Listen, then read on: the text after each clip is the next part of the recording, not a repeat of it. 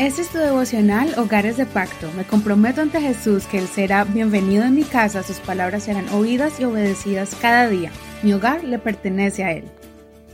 Septiembre 4. Un mensaje agridulce. Apocalipsis capítulo 10, verso 1 al 11. Versión Reina Valera actualizada 2015. Vi a otro ángel poderoso que descendía del cielo envuelto en una nube, y el arco iris estaba sobre su cabeza. Su rostro era como el sol, y sus pies como columnas de fuego, y tenía en su mano un librito abierto. Puso su pie derecho sobre el mar, y su pie izquierdo sobre la tierra, y gritó a gran voz, como cuando ruge el león.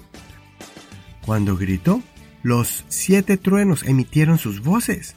Cuando los 7 truenos hablaron, yo estaba por escribir, pero oí una voz del cielo que decía, «Sella las cosas que los 7 truenos hablaron, no las escribas». Y el ángel que vi de pie sobre el mar y sobre la tierra levantó su mano derecha al cielo y juró por el que vive para siempre jamás, quien creó el cielo y las cosas que están en él, y la tierra y las cosas que están en ella, y el mar y las cosas que están en él. Ya no hay más tiempo, sino que en los días de la voz del 7º ángel, cuando él esté por tocar la trompeta, también será consumado el misterio de Dios, como él lo anunció a sus siervos los profetas.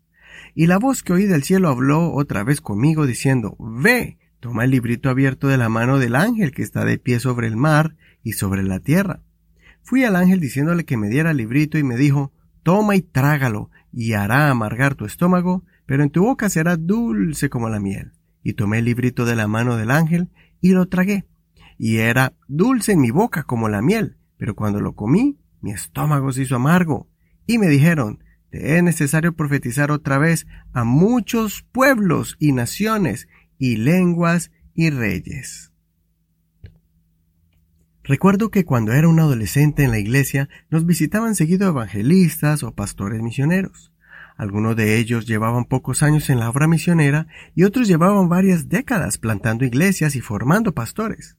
Lo que me llamaba la atención era la pasión tan grande cuando hablaban sobre la necesidad de hablarle a las almas que no conocían del Señor, y el dolor que sentían por aquel que estaba perdido en tinieblas y no conocían todavía la luz de Jesús. Quizá esa intensidad de ese llamado urgente fue lo que sembró en mí el deseo de convertirme en un anunciante de las buenas nuevas de salvación. En este capítulo podemos notar que Juan escucha la voz de un ángel supremo, posiblemente es el Señor, mostrándose en una visión angelical para declarar que había llegado el tiempo de que el reino de Dios se estableciera y que las multitudes conocieran el misterio de Dios. Posiblemente está hablando del misterio de que los gentiles serían salvos, y también el misterio de que Dios se manifestó en forma de carne en Jesucristo para que todo el mundo entienda y conozca al Dios invisible en la imagen visible de Jesús. Después de esto se le dio la orden a Juan de consumir un pequeño libro, el cual le iba a producir un sabor agradable como el dulce en la boca, pero después sentiría un sabor amargo en el estómago. Es una sensación incómoda y hasta extraña que algo que es dulce produzca a la misma vez esa incomodidad amarga. La razón de esto es porque simboliza la necesidad de profetizar, o sea, de anunciar a todas las multitudes, sin importar su estatus económico, social o cultural, que Jesucristo es el único camino para la salvación, la única manera de que el ser humano restaure su relación con su Creador, y que si no aceptan este mensaje de salvación, entonces vendrá una condenación eterna para las almas que rechacen la verdad de Dios por medio del sacrificio de Jesucristo. Esta es una situación agridulce. Tan solo pensar en que alguien que amamos o que conocemos se vaya a perder por la eternidad, pero es una tarea que debemos hacer.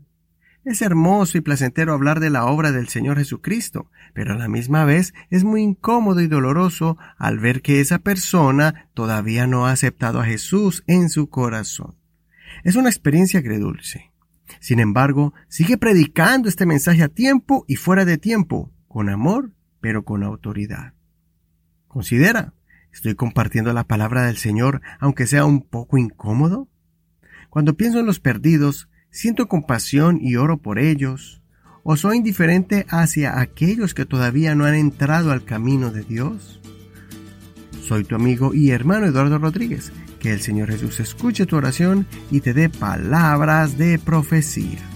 No olvides compartir tu devocional favorito, Hogares de Pacto, y recuerda que puedes escucharnos en cualquier plataforma de audio como Spotify, Google Podcast, Apple Podcast, iHeartRadio, Deezer y muchas más.